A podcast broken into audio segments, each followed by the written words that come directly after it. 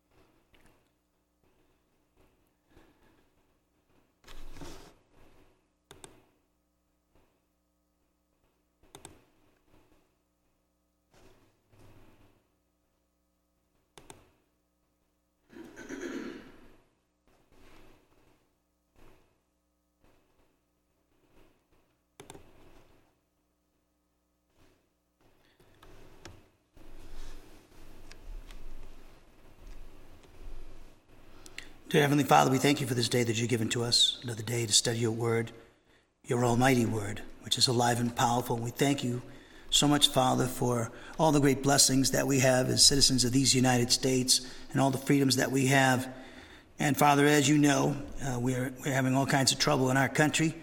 And, uh, and so I just, uh, we lift up our nation, Father, and our leaders, and we just pray for this next upcoming election in our country. And also, I pray for the church in America would, uh, would uh, be uh, on alert and live with a sense of urgency and be praying, interceding in prayer for our leaders, which are who are under attack in our nation from Satan and his kingdom.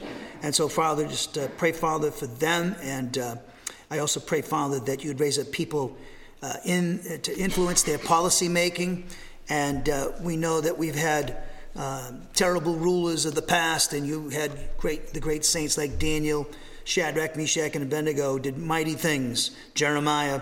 And uh, so we know you could raise up men and women uh, like Esther to uh, influence uh, the kings and the rulers of this world. So we just lift up our nation at this time. And I also uh, thank you for the, all the spiritual blessings that we have because we're in union with your Son. Jesus Christ and that we're members of his body and the future his future bride and resurrection bodies. We thank you for the great plan that you've given to us to grow up to become like your son, Jesus Christ, in thought, word, and action. And I pray, Father, that you'd help all of us to live with a sense of urgency. In this day and age, we have a tremendous opportunity and privilege to uh, make a mark in this, in this country uh, for the Christian gospel and for your son, Jesus Christ.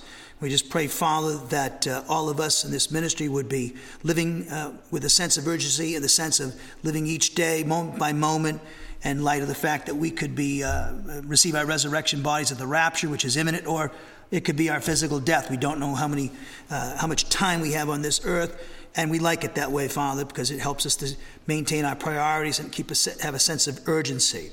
So I just pray, Father, for that. I pray, Father, that uh, thank you for everyone here this evening that uh, has taken time out from their busy work weeks and uh, and families, and I just pray, Father, for each person tonight would be built up and edified spiritually. Help each person in the audience through the Spirit to learn and understand and to concentrate and to carefully consider the passages and principles that we'll be noting here this evening as we study uh, the character and actions of the Antichrist. And uh, we just pray, Father, that as a result, your people would uh, receive the necessary spiritual nourishment and would be built up again, as I said before, spiritually. And I also pray that you would help me to be uh, your, your instrument tonight. Help me to be uh, humble and sensitive to the Spirit's guidance and direction, and to communicate uh, this subject tonight with accuracy and clarity, reverence, respect, and power, so that your people can receive the necessary spiritual nourishment, because your word says that man does not live on bread alone, but from every word that proceeds out of your mouth. So, Father, we pray for this uh, lesson in our Lord and Savior Jesus Christ's name, the King of Kings and the Lord of Lords. Amen. Now, uh, we see in the world today uh, and you, you see it in a lot of uh, the intelligentsia of the world in this country, colleges and universities and, and government, and uh, the geopolitical uh, scene in the world today. And this has been going on since the Cold War. Uh, we see that the world is actually today is, is, is ripe for the rise of a man with his world government as an answer to international problems uh, prominent world leaders as, uh, and movements have posed the idea that we, what we need is a world order with a charismatic leader who can mold the world into harmony and peace. And this is what a lot of people in, in many parts of this country and around the world are looking for. Uh, in his book written in 1973, The Day the Dollar Dies, uh, Willard Cantelon quotes a number of world leaders to this effect. He writes Harold Urey said the only escape from total destruction of civilization will be a world government. Robert Oppenheimer, you know him with the bomb, Robert Oppenheimer stated in the field of atomic energy, there must be set up a world power. Arthur Compton added his word world government has become inevitable. Dr. Ralph Barton Perry of Harvard said years ago, one world government is in the making. Uh, whether we like it or not, we're moving toward a one world government. And then Professor Hocking, he wrote, therefore, the alternative is that we vest all political power in one agency and resign that power ourselves. And this is coming. It's already in the works. You can see it going on uh, in our country where, uh, in upper echelons, of, I've, I've heard it just from several uh, credible sources in upper echelons in the intelligence, like CIA, they don't believe in the Constitution of the United States. That's shocking. Okay? There's a lot of people uh, uh, that do not in this country that are in power that don't believe in the Constitution, and you can see how they get around the Constitution, and that's our that's our uh, that's our uh, that's the way we that's we're a nation of laws, and they don't believe in that, and they're undermining it as we speak, and there are a lot of people who are uh, they have socialist and communist um, background and influences in their life, and they, they they're trying to undermine our country, and they want a one world government. They want that's why the United Nations is being used by people to basically give away the sovereignty of nations and hand it over into one uh, one person, and that's what's coming. But this can't happen until the church is gone till they can't really come to fruition with this with this one world dictator as the antichrist will be and but uh, when the church is gone they will have free reign there's two with the christians around and in particular uh, christians who are positive to Bible doctrine. They're learning and they're applying and they're, you know, their perception, metabolization, application. They're invisible heroes. They're working toward growing up spiritually and they have a great impact in their culture and their nation and their internationally and in the angelic realm. And that's, and that's very important. And they're, that being a part of that small remnant of faithful believers pivot, as many of you know, is ex- absolutely essential to keep this country going, and also uh, for the world. I mean, there's a uh, being a lot of my stuff with the internet, and I, I get to uh, converse with people all around the globe. There is a lot of positive volition in other parts of the globe. And uh, you know, there's still the, the, nation that still is downloading my stuff, our stuff in our, as far as our ministry is concerned. It's still the United States, but there are other nations, and even the Pacific Basin, uh, it, it, you see that there's a, a, lot of positive ocean in the world. And so uh, the people love the Word of God, which is, is great. So all of those people, including us here in America, those Christians that are faithful to the Word of God, uh, we see that we're the reasons why Satan can't, be, uh, can't manifest his man uh, because the church is the salt of the earth. And I'm talking about this church that is positive to the word of God, that's not obeying God's word. Those are the people are making an impact and, and mucking up the waters, mucking up the, everything for Satan and his kingdom. So he can't he can't get his guy into power until we're out of the way, and that's imminent. That's imminent, and there's a lot of things that you know we can't date set with the rapture. But it, I'll tell you right now, it's a heck of a lot closer than it was 2,000 years ago when the first century church was waiting for it and they were waiting for it any time too. So, uh, and look at the impact that they made. So, I, I, would just say that you know we have this this uh, attitude in the world in our country where we want to. Uh, you know, especially in America, you see gone, going away from the Constitution, going away from the sovereignty of this nation, and uh, and what we're what we stand for, and it's a dangerous situation, and it's going to get worse. It's going to get worse. I was talking to this guy, he was a Navy guy last night. I was having a cigar with him, and uh, and he we were just talking about the culture, and it's like, and it's going to get worse. I said it's it's getting worse. I'm not saying that to be negative or try to make a to get you um, to sell tickets or something to get people to listen to me. It's the truth. Everybody knows this. With this innately, people in this country know it's heading for a disaster here and it's from credible sources that people say this is a disastrous situation that's on that we are facing now in this nation. So the thing is you need to know is that how impactful you really are. And that you know the, we talk about what the politics and all that stuff. The really what, which the, what the lord jesus christ who sits at the right hand of the father is waiting for his enemies to be made a footstool for his feet he's his bride the church us we're the ones that are the, the big story in the world today. When we're gone, it's a different story. But now we have a chance to, uh, it, despite great odds, especially in our country, against great odds, we can make a great mark for God and his people, just like Daniel and his friends, Shadrach, Meshach, and Abednego, Jeremiah, that small remnant in the southern kingdom of Judah that survived the Babylonian invasions. Think about that and deported to another nation. I mean, so you know, this this one world government is on the rise. It's going to happen, and they got they have uh, the, uh, the, the tools to do it right now, and it could just come together really quickly. Uh, the, the final stage of the Roman Empire, and it's just a case of us being removed from the scene. So we're going to be looking at, as we can see with this uh, uh, slide on the board, we're going to begin a study of Daniel 11, 36 through 45 which talks about the character and actions of the Antichrist during the last three and a half years of the 70th week of Daniel. And so, which is, uh, which is uh, again, uh, still yet future. And so, Daniel 11, chapter 11, verses 36 to 39, presents a description of the character and actions of the Antichrist during those last three and a half years of the 70th week. So, without further ado, let's take a look at Daniel chapter 11 and uh, we'll look at verses, th- verses 36 to the end of the chapter. Daniel 11 36. The king will do as he pleases. Now, stop for a second. Uh, before we go any further, the first 35 verses have been fulfilled in history. The king of the north uh, is actually the Seleucid Empire, okay? And, and, the king of the north, the Seleucid Empire. What's the Seleucid Empire? Well, remember Alexander the Great, uh, he is the, thir- the third beast in Daniel chapter 7. Uh, he is the legs in, the, in, in Nebuchadnezzar's image in Daniel chapter 2. So the, when he died, Alexander the Great died, okay, after making a remarkable achievement uh, with his uh, Greek empire and conquering the world and going as far as into India and stuff. When he died, at untimely left death, like from the human perspective, of course, uh, he died of alcoholism, it appears. But when he died, they divvied up his empire with four generals who were actually, uh, actually pr- pr- uh, prophesied about in Daniel chapter 7. Okay?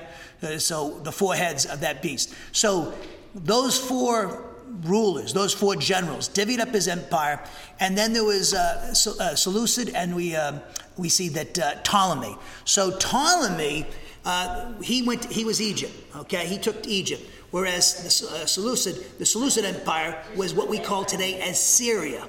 Okay? Very important. So the king of the north in Daniel 11, 1 through 35, is actually talking about what we would know today as Syria. And, and, and the, the, geographical boundaries are a little bit different than it was today, but primarily Syria and these other satellites around her today. So that was this, the, that's the king of the north in that passage. And the king of the south is Egypt, run by the Ptolemies, I call them, okay? So when we get to Daniel 11 36 through 45, we see that the king of the north uh, is, the king of the south is still Egypt, and the king of the north is still uh, what we recall today Syria. So uh, where the Seleucid Empire was sta- uh, sta- uh, stationed at that time. That's very important because a lot of people in this passage, when they see the king of the north, they think it's Russia. Has nothing contextually. There's no. If you follow the a good hermeneutic, uh, the king of the north is still going to stay, the, the, the, northern kingdom is not going to be Russia in this passage. In verses 11, uh, 36 through 45, it's going to be the same as it was in the first 35 verses. So that would be Syria today. Okay? Syria, it's interesting. Syria, China, uh, and, uh, and, other nations of the Far East, they're going to wage war against the Antichrist. You also see uh, that also in this passage, Egypt is sitting on a gold mine. A lot of people don't realize this, but they have a lot of uh, they have a lot of wealth, though they're a very poor nation.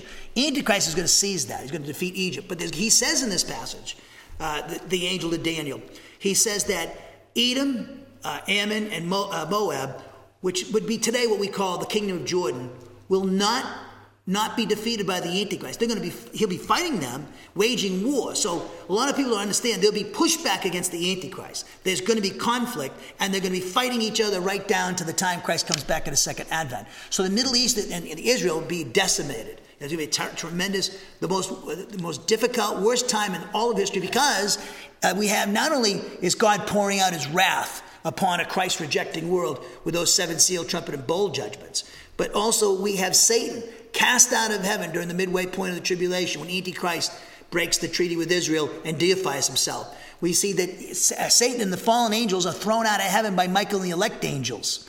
And you have the wrath of the devil there for those last three and a half years, and he's going to persecute Israel uh, like nobody's ever seen in, in, in history.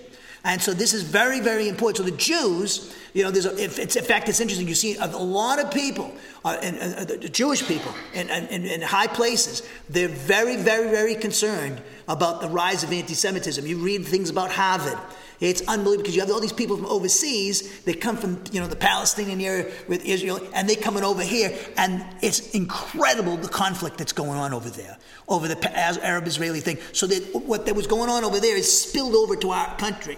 So it's a disaster.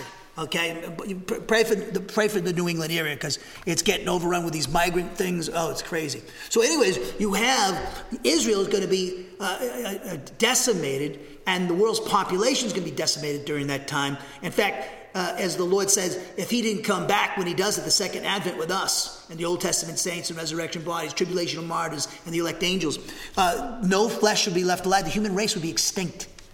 Okay? Because Satan would like to destroy the human race. People don't realize that. Why? Because we're in the way. Because remember, I told you before in we, Ephesians chapter 3, Ephesians chapter 2.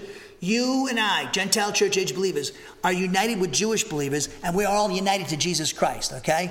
So we're the new humanity that's going to rule over the works of God's hands and restore mankind back to its rightful place as the ruler over creation, because that's the way we were designed for the human race. Genesis 1 26 and 27. But because of the fall, Satan is the God of this world, and he, the whole world is under his power. So we got to be aware of that too. The reason why our country is going the way it's going, and the other countries of the world, the way this world is going to a one world government, that is because there's a, fallen angel, the, the, the, wisest creature ever come from the hand of God, the wisest moral creature, rational creature that God ever created. He is running the show down here. And that's what you got to expect this kind of stuff going on. You're in a war, you're in a conflict, you're in behind enemy uh, lines. And this is very important. We pay attention to these things. So you and I are under attack. Yes, is he trying to get Israel, Satan? Yes, he's trying to destroy the church too. Ephesians 6 10 through 18.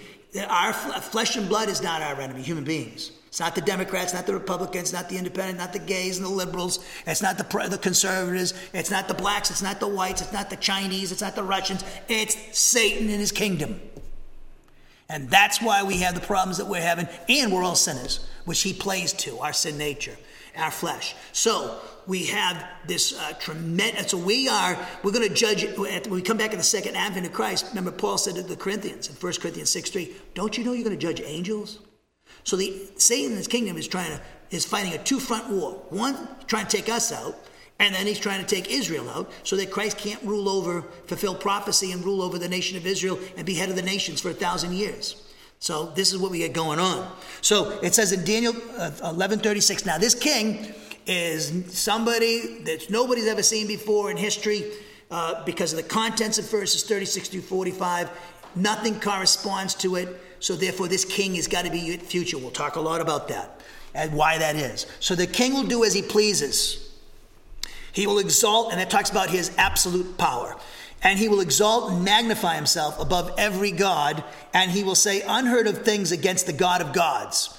He will be successful until the time of wrath is completed, for what has been determined must take place. He will show no regard for the God of gods of his fathers or the one desired by women, nor will he regard any God, but will exalt himself above them all.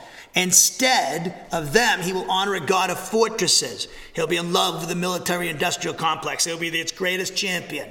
And every nation has a military industrial complex. Every nation needs one. Our nation needs one, and that's very important. We're not, you know, we got to be careful. We always have to be ready. Look at what happened at Pearl Harbor. We learned our lesson from them. From that point, he will will always be prepared. After World War One, we disbanded our army. Not a good idea. He will honor a God of fortresses, a God unknown to his fathers. He will honor with gold and silver, with precious stones and costly gifts. He will attack the mightiest fortresses with the help of a foreign god, and he will greatly honor those who acknowledge him.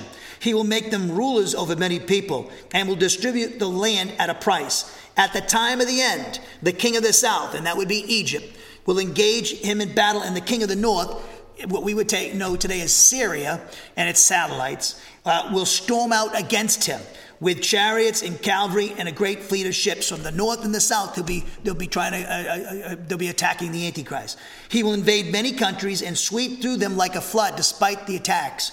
He will invade the beautiful land, as we'll see, that's Israel, of course. Many countries will fall, but Edom, Moab, and the leaders of Ammon, which today would be in the location of the kingdom of Jordan, will be delivered from his hand. He will extend his power over many countries. Egypt will not escape. He will gain control of the treasures of gold and silver and all the riches of Egypt with the Libyans and the Nubians in submission. Now, there's a lot of people, I believe, uh, that uh, know about this wealth in Egypt. I'm, I'm sure of it. But uh, we'll talk about that when we get to this verse. Verse 44, he's going to use this to bankroll, the Antichrist is going to use this to bankroll his one world government. So then it says, but and, and, and fund his, his military. But reports from the east and the north will alarm, alarm him. And as we'll see, the east is talking about the Far East, China. Read Revelation 16 as we will. And so you got Syria and its satellites, and, the, and China and Korea, probably, and Japan, all coming across the Euphrates River that will be dried up at that time. So, but reports from the east and the north will alarm him, and he will set out in a great rage to destroy and annihilate many. He will pitch his royal tents between the seas at the beautiful holy mountain, yet he will come to his end, and no one will help him. And if I may, let me give you my translation of these verses, which reflects my interpretation, which I'll be explaining during the course of these next few weeks. Then a unique king will do according to his desire. Consequently, he will exalt himself so that he will magnify himself above every deity. He will also issue extraordinary statements against the true God. However, despite this, he will succeed until the righteous indignation related to the end is completed because that which has been decreed in eternity past must take place. Also, he will have absolutely no respect for the gods of his ancestors as well as the one desired by women. Likewise, he will have absolutely no respect for each and every god because he will magnify himself above all. Verse 38 But instead of this, he will be characterized as honoring a God, which is the capturing of fortresses, which is a God his ancestors never had knowledge of. It. His ancestors were the Romans, because he's a Roman. He'll be characterized as honoring this God uh, with gold, with silver, and with precious stones, as well as valuable commodities. Furthermore, he will take action against the strongest fortified cities with the help of a foreign God. To those who cause him to receive recognition, he will cause honor to be increased so that he will cause them to rule the masses. You scratch my back, I'll scratch yours. So he's a tremendous politician and a military genius. Also, he will distribute land for a price. and then we have verse 40. He says, Now, during the end time, the 70th week of Daniel, the last three and a half years, the king ruling the south, that would be Egypt, will cause himself to go to war against him. Also, the king ruling the north, Syria and her satellites, will cause himself to storm against him with a military chariot group, with a cavalry as well as with a large armada of ships. However, despite this, he will wage attacks against countries so that he will overflow, yes, pass through like a flood. Verse 41, he will even rage, uh, wage, excuse me, an attack against the beautiful land Israel. Indeed, many will be defeated. However, th- these will, for their own benefit, escape from his power. Edom, as well as Moab, and in addition, the leadership of the citizens of Ammon. Verse 42 Yes, he will exercise his power against countries, with the Egyptian people by no means being able to escape.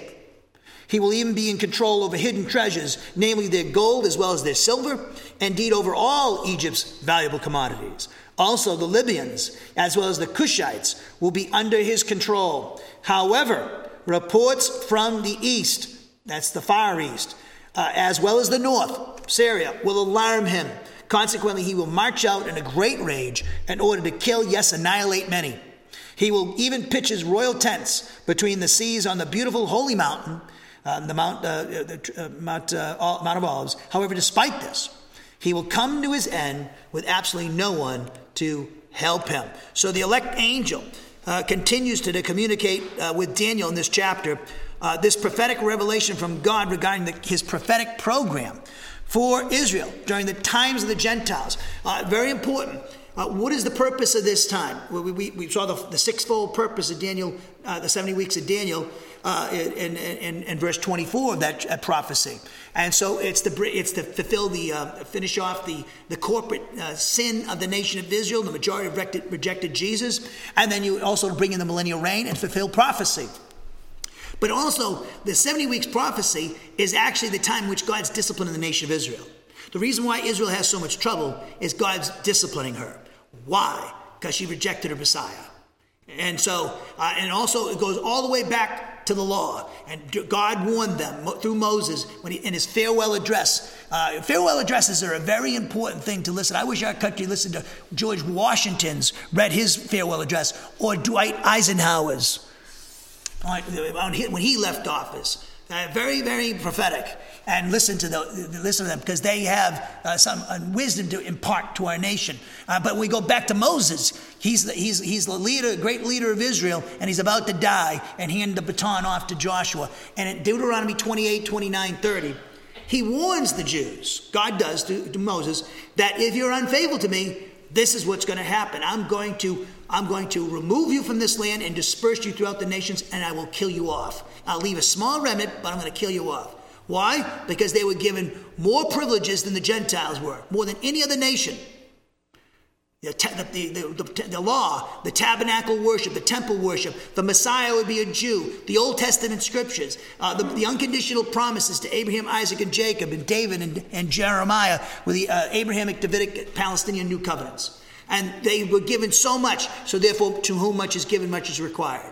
And then, so they have, from back then, God warned them. But if you obey me, I will bless you. But the whole, the whole history of the nation of Israel is one of unbelief. And only oh, God always sets aside a remnant of faithful believers in Israel, even today, the Messianic Jews, and every dispensation and every generation of every dispensation in the history.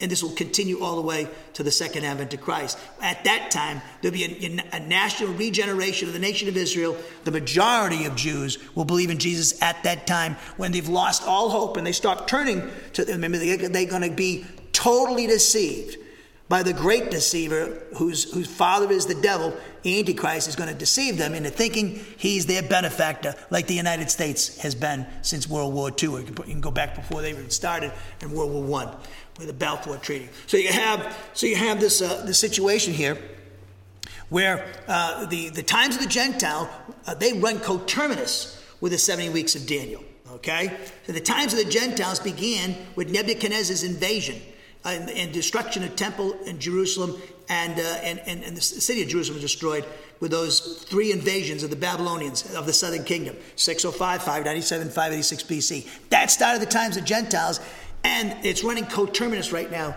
with the 70 weeks prophecy. That times of the Gentiles means the Gentile nations. They're the superpowers of the world, and Israel is a second rate power to them. And that's what we've seen. So the reason why Israel is going to have continue to have problems, in fact, she's coming to a worse time. Jacob's trouble is coming, and it's going to be when the church is removed that that will take place. So the elect angel here in Daniel chapter 11, verses 36 to 45, he continues to communicate to Daniel this prophetic revelation from God regarding his prophetic program for the nation of Israel during the times of the Gentiles. Now, here in verse 36, the angel's first prophetic statement is that a unique king will do according to his di- desire. Now, this language was used to describe Alexander the Great in Daniel 11:3. It was used to describe Antiochus Epiphanes IV in the second century BC and Daniel 11:16. And in each instance, it refers to the absolute political and military power of these two individuals. Now, here in Daniel 11:36, this first prophetic statement speaks of the absolute political and military power of this unique king. So, if you read Revelation and those 10, uh, 10 nations that were with Antichrist, the United States of Europe, they give their power to him. So, again, the world, many nations, this was the big fear that when the United Nations came into existence, of nations handing over their sovereignty. And I believe that there's uh, elements in our, in our country, powerful elements, that are actually trying to undermine the Constitution, undermine our nation, go around it, and basically give our, give our sovereignty over to, to a, a, a consolidated power under one man. And that's, that's what they're uh, looking to do. So here in Daniel 11:36, this prophetic statement speaks of the absolute political and military power of this unique king. And those quotes I gave you are describing what they many of the, the intelligentsia or the politicians are looking for in this country.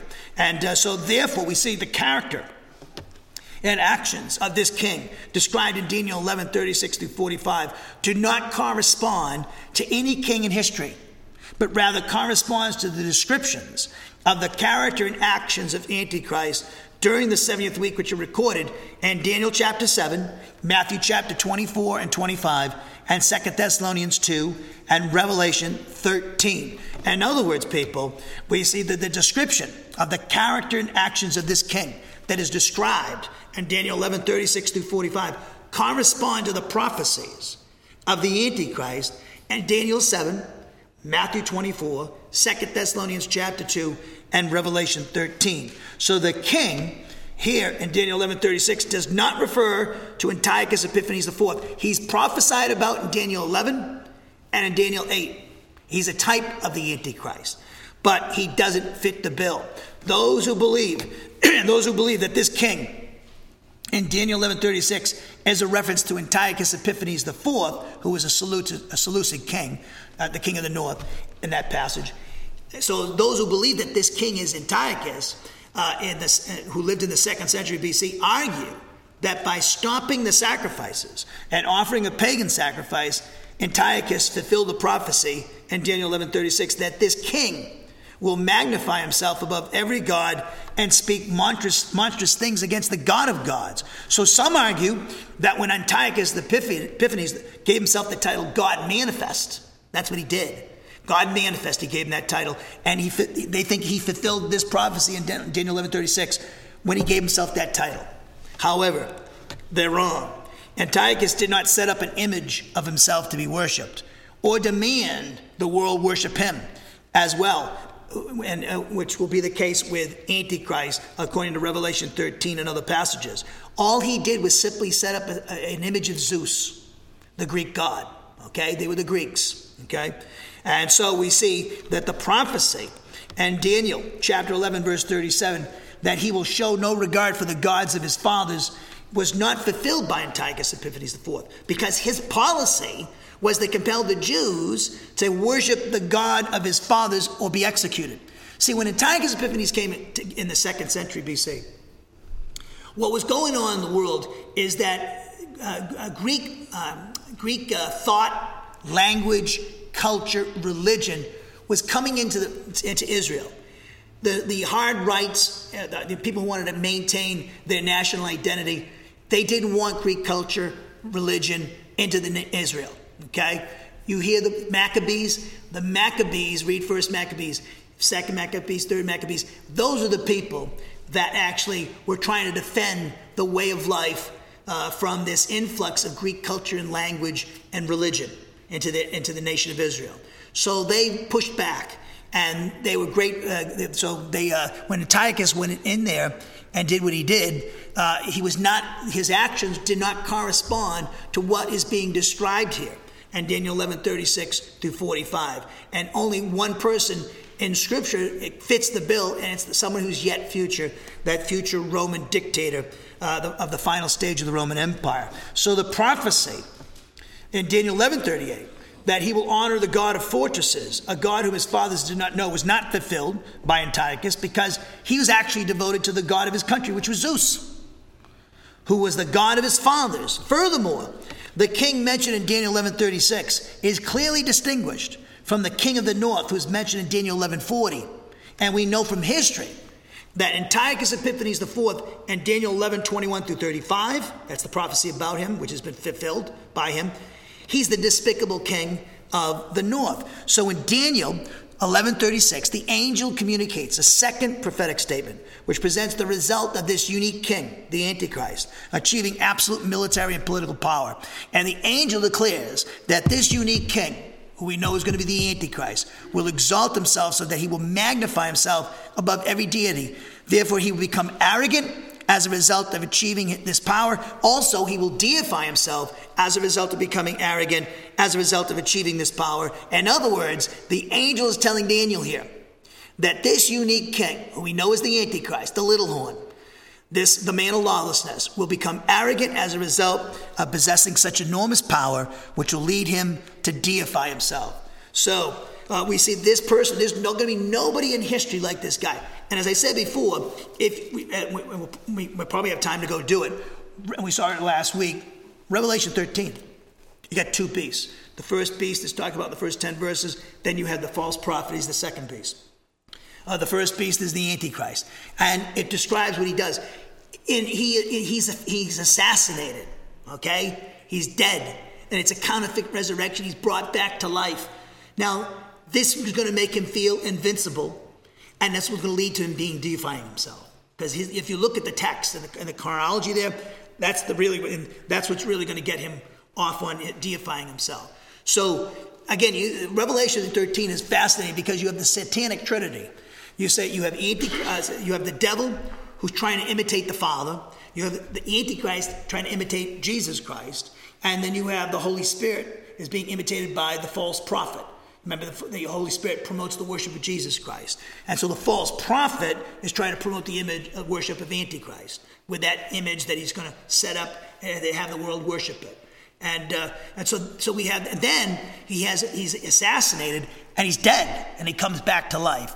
That's a counterfeit resurrection. So it's amazing. You know, remember it says in Isaiah 14, 12 through 14, describing the fall, not of uh, the king of Babylon, but actually uh, the, uh, the devil himself. He wants to be like God. People don't realize that. He wants to be like God. It's very clear. He wants to be like God. He knows he can't be better than God, but he wants to be like God in the sense that he wants people to worship him.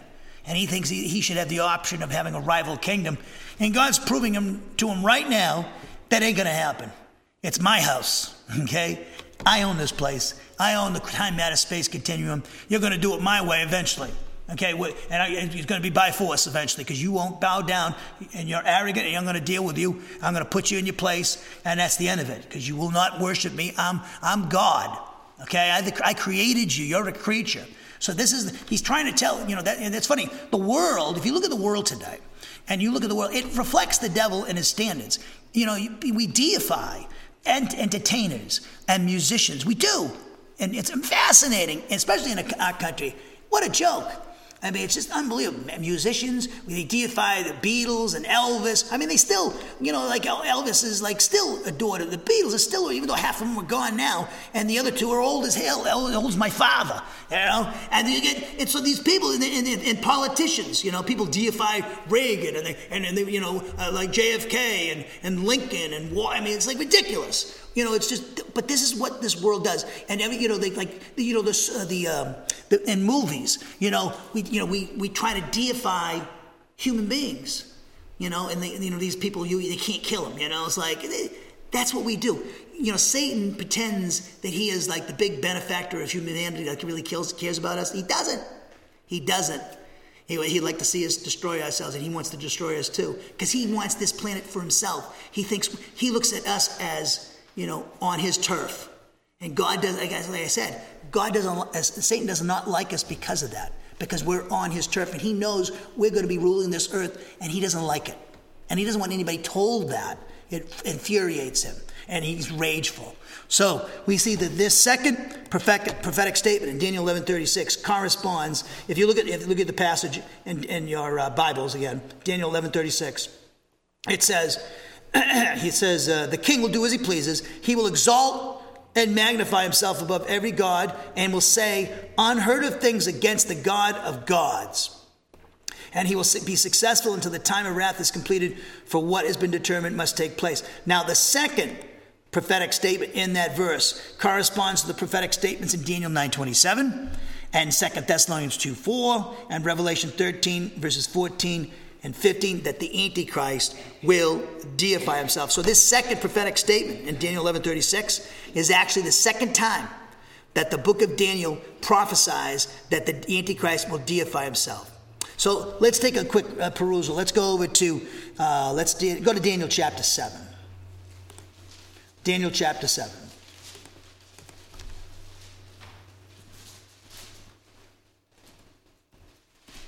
Look at verse 1.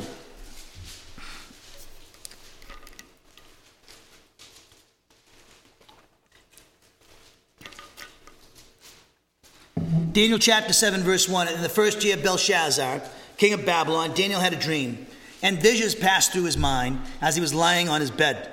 He wrote down the substance of his dream. Daniel said, In my vision, at night, I looked, and there before me were the four winds of heaven churning up the great sea. Four great beasts, each different from the others, came out of the sea.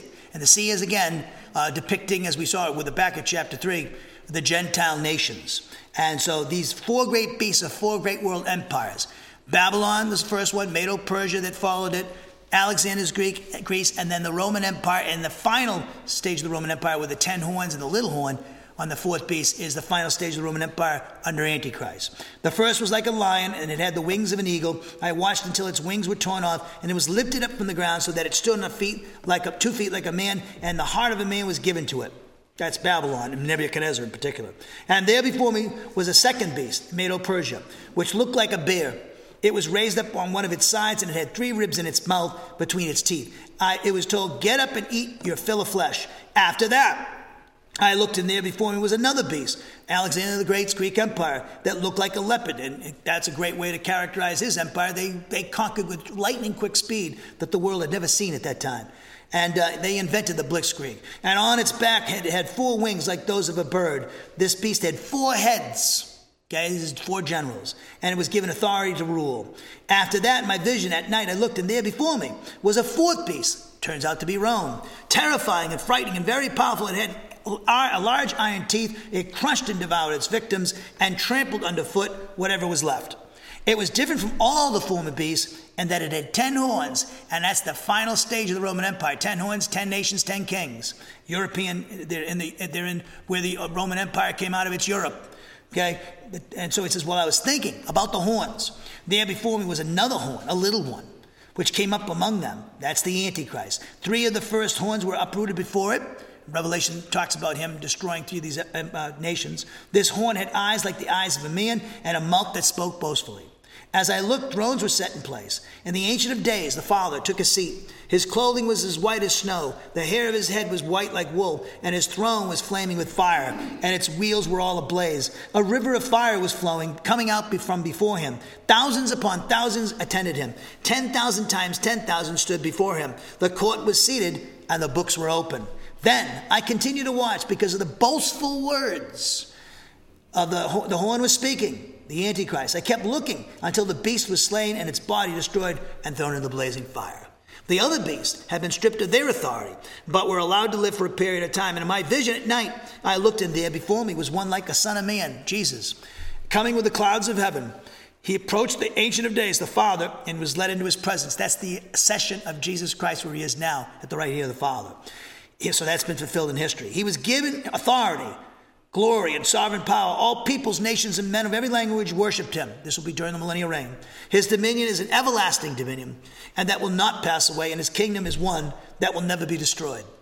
I, Daniel, was troubled in spirit, and the visions that passed through my mind disturbed me. I approached one of those standing there and asked him the true meaning of all this. It's an angel he's talking to. So he told me and gave me the interpretation of these things.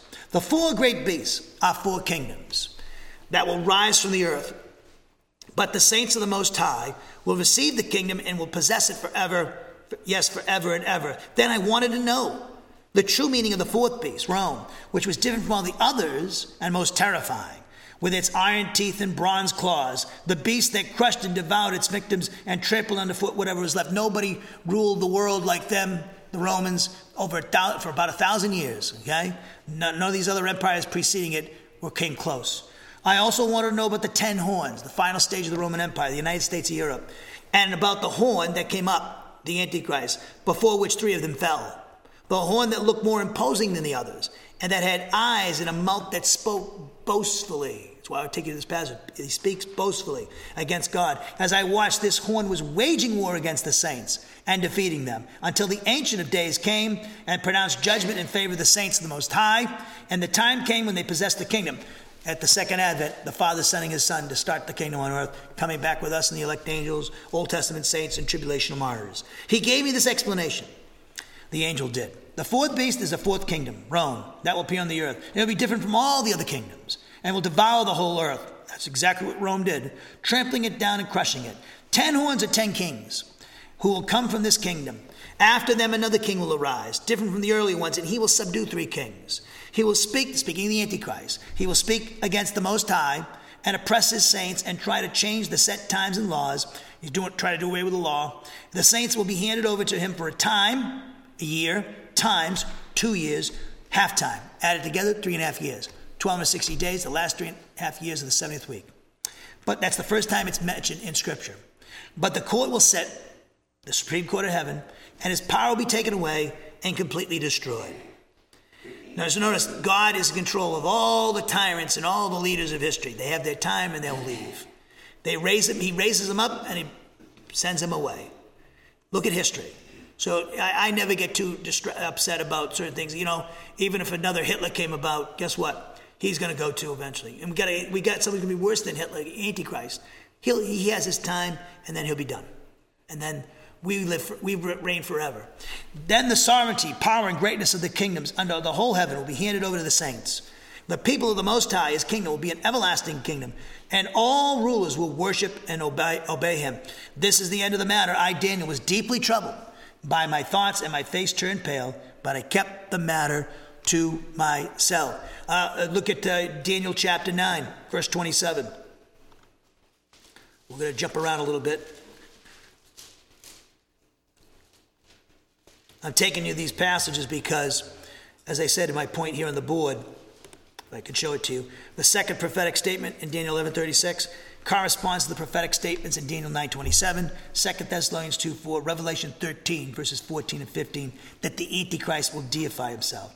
So uh, let's look at Daniel 9.27. It says, He, the Antichrist, the ruler from the people, who will come to destroy the city of Jerusalem and the, and the sanctuary, who would turn out to be the Romans. So he's this ruler is from these people that destroyed Jerusalem and the temple in 70 AD, the Romans. That's the Antichrist. He's a Roman, Gentile. He will confirm a covenant with the many for one seven, the great ones in the Hebrew, uh, the Israelite military and political leaders. In the middle of the seven, uh, of the seven, three and a half years into it, he will put an end to sacrifice and offering. And on the wing of the temple, he will set up an abomination that causes desolation until the end of his decree is poured out on him. Plural abominations. Again, Antichrist sits down in the rebuilt Jewish temple and proclaims himself God. Look at Second Thessalonians now. Go to Second Thessalonians chapter 2.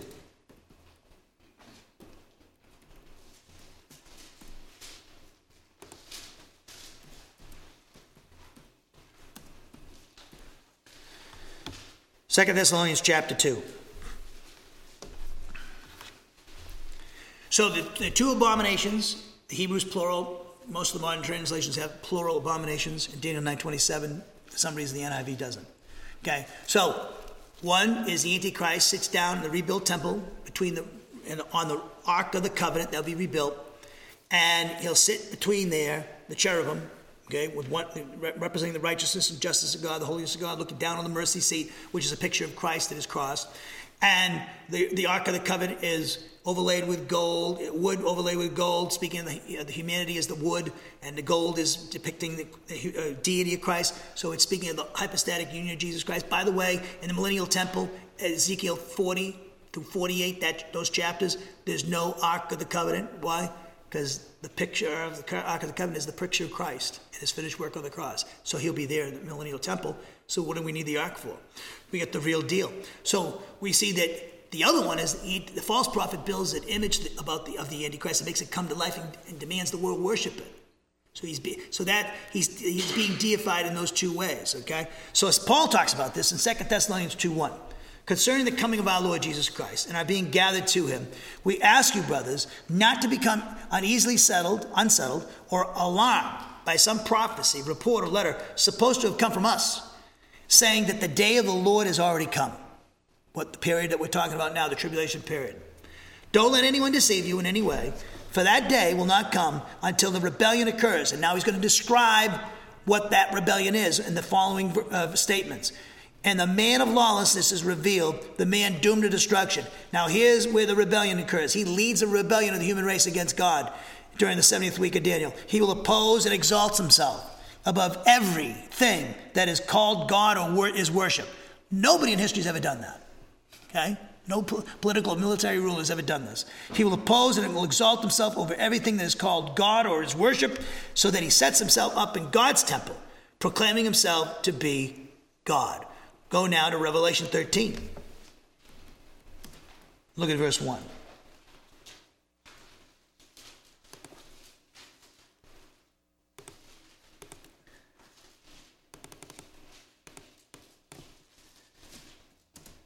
Revelation 13 1.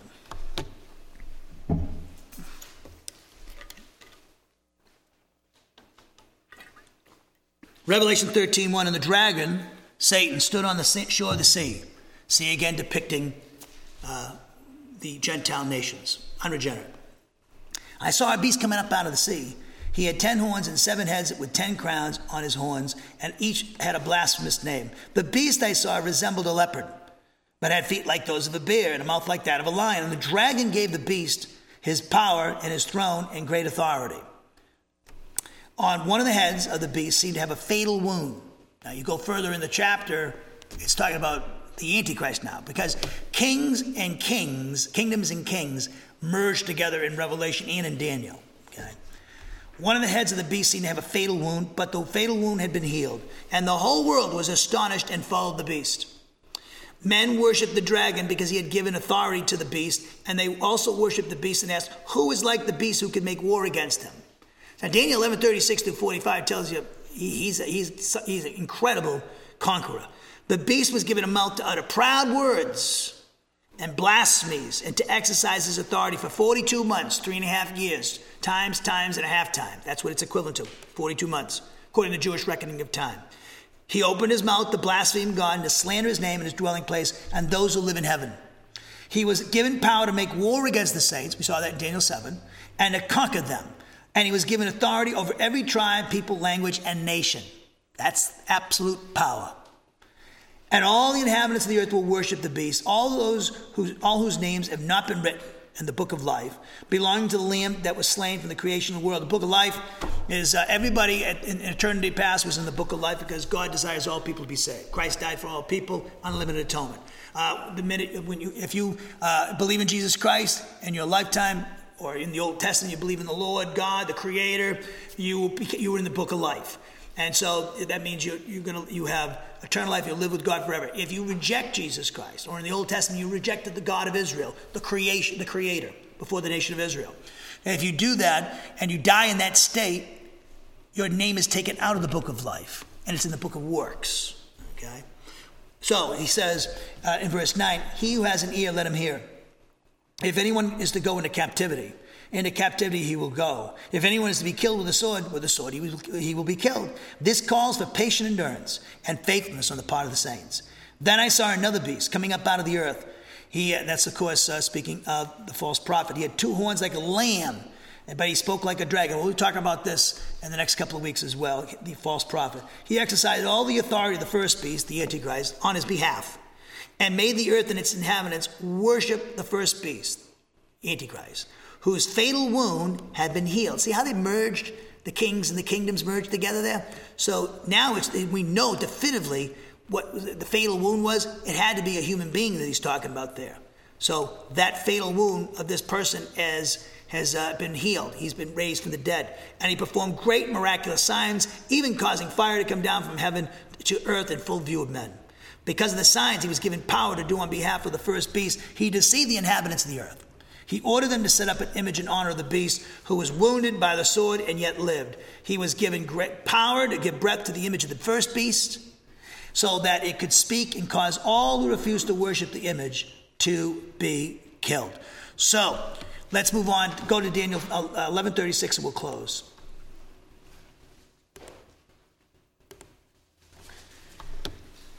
Daniel 1136. The king will do as he pleases. He'll exalt and magnify himself above every God and will say unheard of things against the God of gods, and he'll be successful until the time of wrath is completed for what has been determined must take place. So we see that the third prophetic statement, and Daniel 11:36 continues to describe the character and actions of this unique king, whom we know as the Antichrist. The first prophetic statement reveals that this unique king will have achieve absolute power for himself military, militarily and politically. The second, as we saw, reveals that as a result of this power, he will exalt himself so that he'll magnify himself above every deity. Now, based upon a comparison of the prophetic statements in Daniel 7, Matthew 24, 2 Thessalonians 2, and Revelation 13, we can conclude that the first prophetic statement in Daniel 11:36 that a unique king will do according to his desire as a prophecy of the Antichrist. Absolute power over the world during the last three and a half years of the 70th week. The second prophetic statement in verse 36 of chapter 11 corresponds to the prophetic statements in Daniel 9 27, 2 Thessalonians 2 4, Revelation 13, 14, and 15. That the Antichrist will deify himself. And the third prophetic statement in verse 36 of Daniel chapter 11 corresponds to the prophetic statements recorded in Daniel 7 8, 20 and 25. That's why I took you these passages. And Revelation 13, verses 5 and 6. Because these passages, as we just read, reveal that the Antichrist will issue statements against God.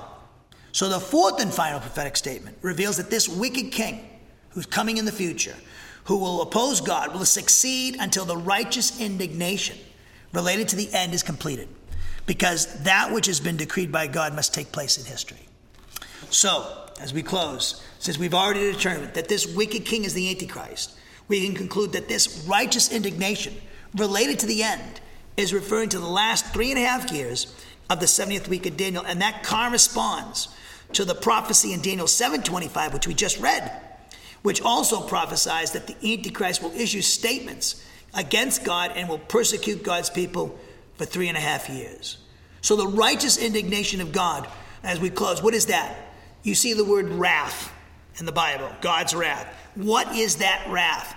Well, God's wrath is the expression of his holiness. Uh, it expresses right, it's his righteous indignation. What I mean by that, he's justified in his anger against sin and idolatry and those who oppose him. Okay, that he created. It's legitimate anger to sin.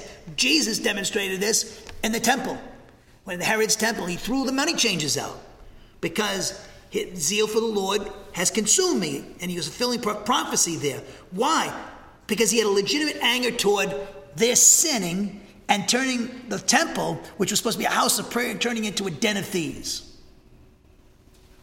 It's like when I went out that day, not to, not to try to compare myself to Jesus, obviously, but man, I was ticked off when I saw those guys get drunk out in the back and the needles there, and I saw a couple out there and they're drinking. I threw them right off the ground. I said, I don't care, get out of here. I said, you want to come to church, great. But this is a place where we worship Jesus. This is not going to be a den. I told him, this is not a den of drug addicts and alcoholics. And if I've offended anybody, Good. I hope so. Get out of here. We're not going to put up with this garbage here. This is a place where we worship Him. And that's, to me, that's love. I care about them. Like I said, they're wasting their lives away. But, you know, I, I have had people, al- uh, alcoholics, recovered alcoholics, they, they, they were terrible for years and then they quit it. Okay? One guy I know, a good friend of mine, who's now home with the Lord, he, he, he quit it cold turkey, he said. He woke up one day and he was in a pig pen. It's like pigs can kill you, you know. So uh, I was like, so, so righteous indignation.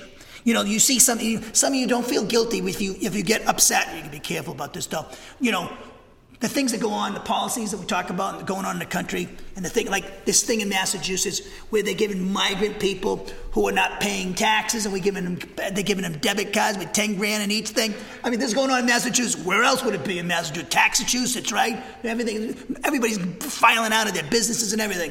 And you get that. That makes me angry because there are people who are working hard and paying taxes. What are we giving this away here? I'm all for you know, like Rand Paul, I like he goes, he goes, he goes. Uh, I'm all for immigration, beautiful, but do it legally. I mean, that's how my forefathers had to do, come and do it illegally.